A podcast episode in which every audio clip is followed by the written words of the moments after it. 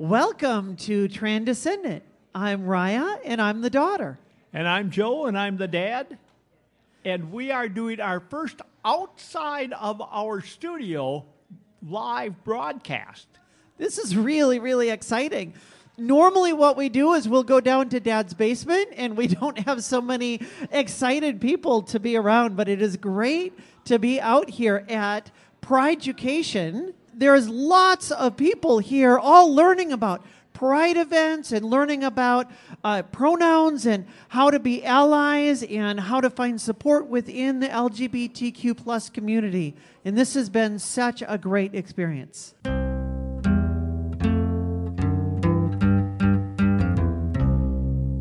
So today we would like to introduce Maggie Williams as our guest. Thank you very much. Maggie is on the board of the Rainbow Alliance, which is putting on this event here today. And Maggie has quite a story. Maggie, would you like to introduce yourself a little bit? Uh, yeah, um, I am a uh, parent, spouse, child, and an educator. I grew up in south suburbs of Chicago, and I've lived up in Wisconsin for a while, and I've then lived in Atlanta, Georgia for a good 10 years, and then now I'm back here in Appleton. Um, after having been moved around, I have finally come to terms with my uh, feminine self that I pretty much hid for most of my life. We've often said on this podcast if you know one trans person, you know one trans person. And where we thought this would be uh, exciting to do and, and a good idea is to, for you and I to kind of explore together our histories as transgender women. We are both trans feminine people. By comparing and contrasting our stories, we'll really be able to get a good idea of what is the trans experience like.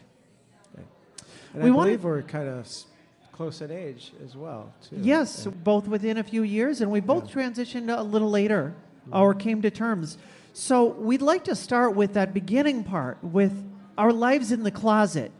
As uh, many of you know that are here, life in the closet is miserable, isn't it? Right? Can you agree? Uh, Maggie, would you tell us a little bit about your story of what did you experience before you started talking about being trans? Yeah, right. Um, so as a young child, my earliest memories, I've always gravitated towards what is considered feminine, and I really wasn't interested in the masculine. I was interested in uh, feminine things, and back in the 1970s, that really was not an acceptable thing for a young boy. And it was no fault of my parents or nothing like that. They were wonderful people. They raised us right, but that's just the way it was. You know? And so I learned quickly that it really was not a, uh, an acceptable thing to do for a boy. So I, quote unquote, went into the closet. I started hiding the fact that I did like feminine things. And so I have two sisters. I would wear their clothes, I'd play with their toys and stuff like that, but I always did it in private. If I sensed that maybe I was going to get in trouble or something was going to happen or somebody's going to walk into the room or whatnot, I stop, right? And I go and hide, and I've literally hidden closets before. and then by the time I get to puberty, I kind of pretty much figured out that, yeah, you can't do this at that time. That was like in the 80s. We really didn't have many good role models, uh, probably none at all that were positive role it's models. It's been a all. very long time. Now, thankfully, we have a lot of much more visible trans people and especially trans women in all kinds of media. But right. in those days, we really didn't. No, right. And um, so, you know, being in the closet is a tug of war of back and forth of, uh, okay, I have to build this life in the masculine, but I also want to be feminine too. And I, as a young kid, I wanted to, actually, you know, I wanted to be a girl and um, and hang out with girls and do girl stuff, but it just you just couldn't do it. So you would, yeah, hide that side of yourself, and you just kind of get used to doing that over time. And then you kind of feel that possibly this could change. I can make this go away, and I can just live my life the way I'm supposed to as a, as a man. And it just didn't always work. It would go back and forth. Like I would shave my legs, for instance, because I didn't like hair, and then I would be like two weeks of terror, or however long it took for the hair to grow back.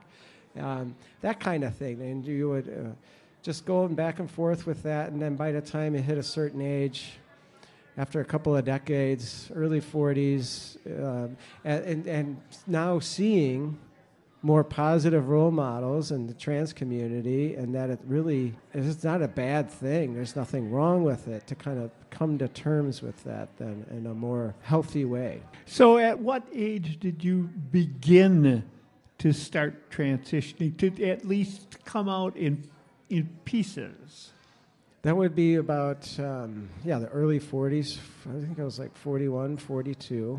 And by that time, I had already established a life, a career, a marriage, um, and I was a parent to a child at that time. And I was just totally had this life as a male. And so I didn't like come out right away. So it was something that I had to do over time. I had to kind of put it in my head that this is okay for me to be this way. I had to be okay with myself before then I started to I felt like the most important person that I would have to tell would be my wife, right? I owe her that. Was that was that the first person you spoke Yes. to? Okay. And So I'm you like, told your wife first. How did. did. that go? It it went uh, better than I had expected, and I felt like I owed it to her to tell her. Like I've, I, I have friends of mine who I knew I could say something to, probably, and help keep that secret. But I was like, if I tell anybody, it has to be my wife first. And then she, I, when I went to go, you know, I, I just told her I have to tell you. I tried several times to do it over the years, and it took probably like two years to actually say it. Okay, like I, I would build up the courage to be like, okay, I got to tell her, and then I would check it out. And so over doing that for a while, I finally, I just flat out said, I have to tell you something important, and then I couldn't back out, right? And so she, it kind of was an interesting because at first she thought, well, you're having, a, are you having an affair? Because I didn't really spit out the words yet. And, and I'm like, no, no. And she's like, are you attracted to other people? I mean, what's going on? Are you going to leave me? I'm like, no, no. I was like, I like to wear women's clothes, you know, and it just threw And it out there. She had no idea No. until that. So she had never caught you. She had No. never anything. It was completely. Yeah, I was like a spy living in a foreign country. I could have worked for the CIA or something, I think, right? Because I was like, how couldn't you know? I did ask her that, and she's like, I don't know. Can you talk a little bit about how you felt having to be secretive like that? I imagine there was quite a bit of shame. Yeah, That would come. absolutely, because you always felt like you were lying and um, being deceitful about stuff. So how did she take it when you finally told her? She was like, when I finally just spit out those words, she was just like, oh, all right, well, that's nothing bad. And Uh-huh. I'm like, that was a great initial reaction. And then as a couple of weeks went by and she had, it kind of sunk in, she had time to process it. It wasn't as she still she was struggling with it then. You know, like, uh, yeah, I'm not sure. Like, how do I fit into this, or what's going to happen to us? And which is understandable, right? Because she married a male who now has this strong feminine side who wants to identify as feminine. So it's understandably a um, uncertain time. And it's taken a, a while for us to get back to being just like, okay. Now, I find it interesting to, to point out some of the similarities and then the differences between you and I of how we navigated some of the same things. Both you and I have been exclusively attracted to women. Many people will assume that if you are a transgender woman in particular, that you're, you must be attracted to men, and that must be why you want to transition. And yet, for neither one of us, that was our concern. And in fact, we both were married to women. Yes. Uh, but of course, then the difference is how we navigated that. Now, for me, when I told my wife, that was the end of our marriage. Talk a little bit about your marriage and how has that changed since then? Because you are still married. Yes, we are, and I, I think well, we've worked through a lot, and um, again, it was that, that uncertainty of where are we headed, um, was hard for my wife, and I very understandable because I didn't even know where I was headed either. And I, here I am, slowly changing over time, very gradually. And then, um, so we've had to have some pretty tough conversations, and one of them came down to where it was like, well, if you feel like we've got to split up, if you need to leave the situation, I totally understand. You know, I mean, we, I think we could remain friends, continue to raise our child, but I, I cannot, I cannot ever go back in the closet. I just could never do that. I can't. It's just too horrible of a place. When you say you're slowly changing, from the very first time that you had that conversation with her up until now, describe how far have you come on the slowly changing? You know, are you introducing more things as time come along? How does that work? Yes, yeah, absolutely. It's and it's very gradual too. So I think I still have a long way to go, but it started out. You know, I mean, I as being a closeted individual at that time, and then coming, I you know I had facial hair, you know, and like shaved, get rid of the beard, never grown facial hair again, um, and then my wardrobe started to change, slowly being replaced. No more. I, I shop in the women's department now. I don't shop in the men's department. So then the men's clothes starts to go, being replaced by women's clothes, and then I'm like, well, I'm in my. Uh, let's see, late 40s, and my hair still grows. So mm-hmm. I'm going to grow out my hair, see what happens.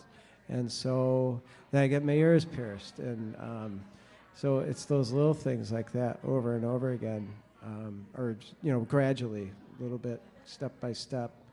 Um, and you continue.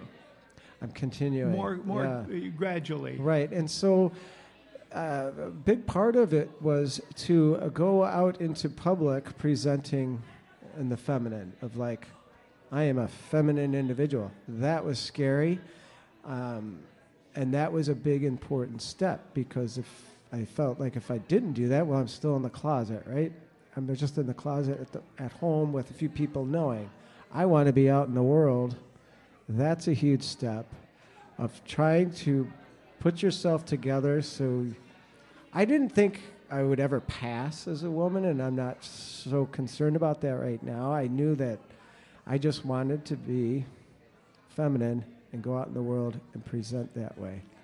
What about other parts of your family? What about your parents? What about your um, in-laws? Uh, what about your extended family? Have you shared any of that with them? Has this become a pretty common knowledge among them? Uh, where are you at this point? In my family, yes, I have five brothers and sisters. Okay, so I'm one of six, and so they all know. Their kids all know, um, and some their extended families know as well. My in-laws know as well, except for my wife's father. He's the only one. Mm-hmm. And then my mother and father, unfortunately, have passed away before. I, I was in the process of. I had already told my wife, it had been a couple years in where I was kind of gradually changing, but they fell ill. And once I got to a point where I felt I could tell them, they were in a place that I was just like, that's not a concern right now. You know, they were sick, and there was a whole bunch of other stuff to deal with. So, unfortunately, they had passed away before I could ever tell them, and I regret that because um, I think they would have been very supportive and wonderful about that. Um, but then, uh, yeah, and then uh, our friend group, they all know as well. Where do you see yourself now moving? You're, you're, you're continuing to transition. Yeah, do you, have you planned this out? Is, oh, now my next step is going to be something? Or I might also add this part to the question. You, in every situation that you feel comfortable, you do present female as often as you can, but yet there are still some circumstances where you will present male. Is that correct? Absolutely, yes. And, and, yeah, how do you find the line? When do you choose one or the other? What kinds of factors play into that? Yeah, and it, it is. It's a flip flop right now because I do am expected to pres- uh, to be uh, uh, in a male role where I'm working. I'm a teacher, and so I had started teaching at that position as a male, and um, I continue to do that. And it's uh, not something that I want to do necessarily, but I feel like I should do.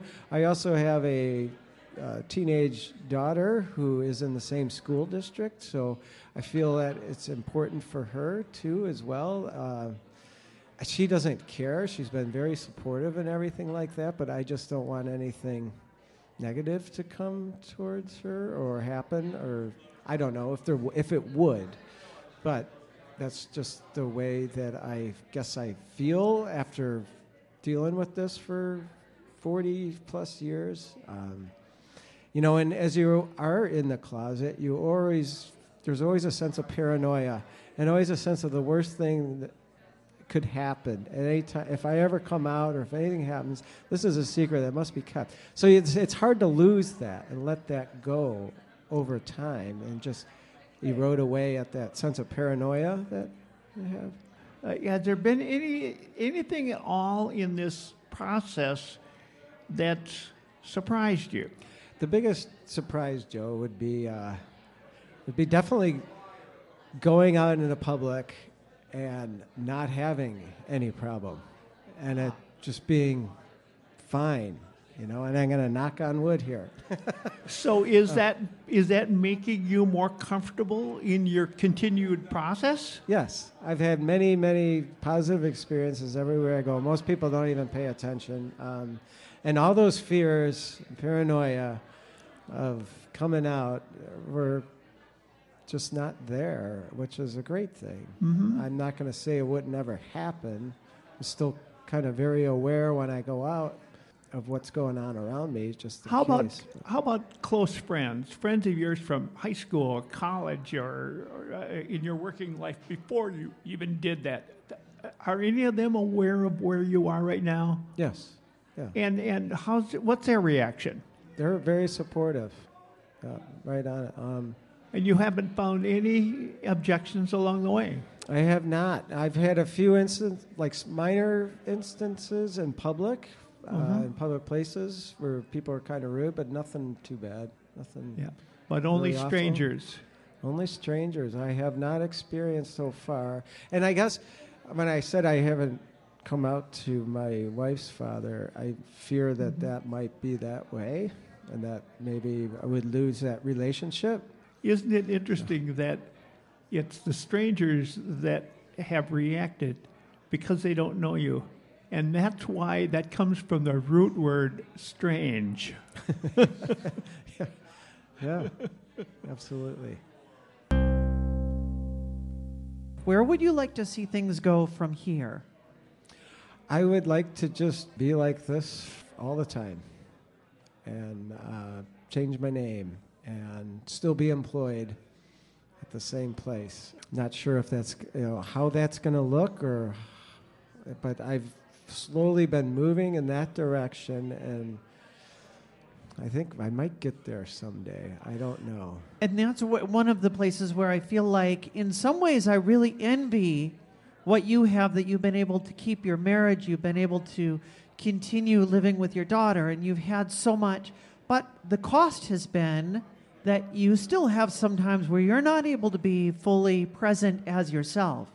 Yes. And I feel like uh, for me, I lost so much. I lost my marriage. I lost my ability to be able to live with my kids.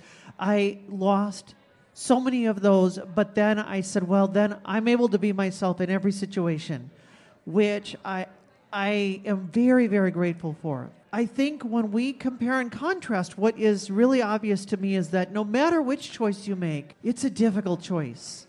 Yes. It it we both feel like we've had to give up so much. I imagine to myself, boy, I wish I could still have some of what you have. And yet, none of this is easy. right.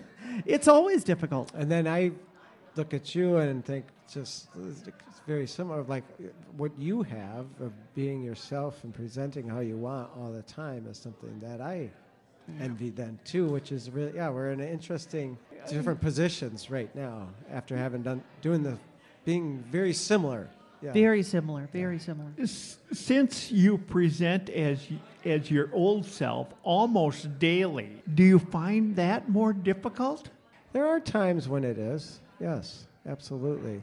But you know, I everything that I wear is I buy in the women's department, uh, even during my work day, and it's just like jeans, a women's T-shirt, and a track jacket, and some gym shoes, and so it's really not too noticeable. But I do have really long hair, and I've got earrings, which is a giveaway, and I don't ever grow facial hair and stuff like that. So I do get from time to time, you know, kids being like, "Are you a boy or a girl?" You Oh. know, those things are kind of par- painful in a way, not because I'm insulted by it, because I think they're genuinely asking, and it's not to be harmful or nothing. To have being asked that question is just like, well, can't you tell? you know, I would like to say, well, I'm just the girl, or you know, I usually just say. Uh, whatever you think. It doesn't matter to me. I don't care. And then I go on with the lesson plan for the day or whatever it is we're doing. Um, I guess those moments are kind of more painful just because of that. I still feel like I'm hiding. I am actually still hiding a piece of myself. I'm How not- about on the other side? What are some times of joy that you find?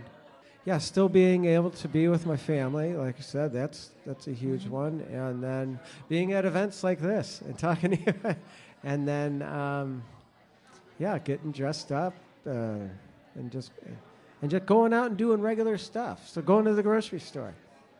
Is- You is- went to an, an event yesterday, I believe, as Yes. as yourself. You were able to be yourself and go out. And, we went to a same-sex wedding last night. My wife and I went together.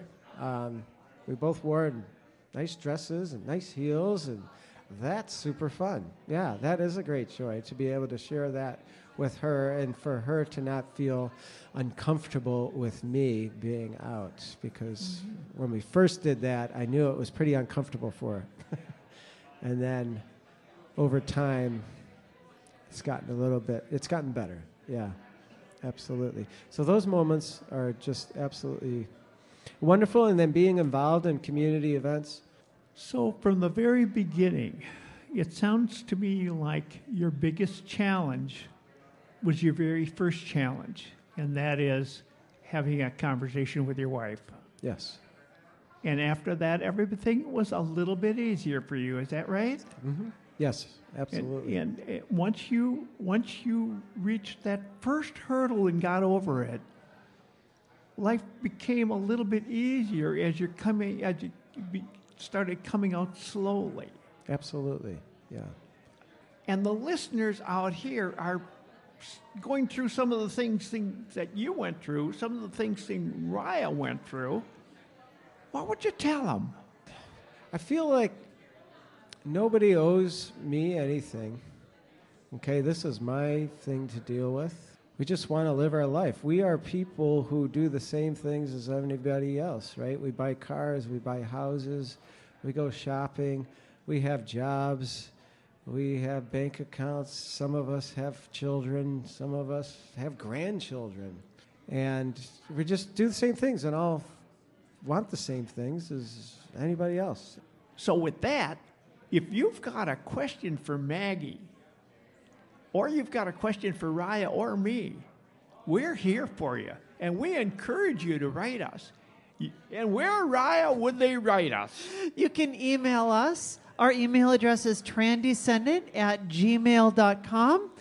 Uh, we are very grateful, Maggie, to have you here with us today. Thank you so much for being willing to come out to share your story in front of all of these people here and with all of our listeners. It's been really an honor to have you here. It's been an honor and a privilege on myself too. I've never been on a podcast before, so And we'd like to have great. you back as a guest again sometime. I would love to. Yeah, And uh, maybe, maybe future on, and you can tell us what the next steps were. sure. Yeah.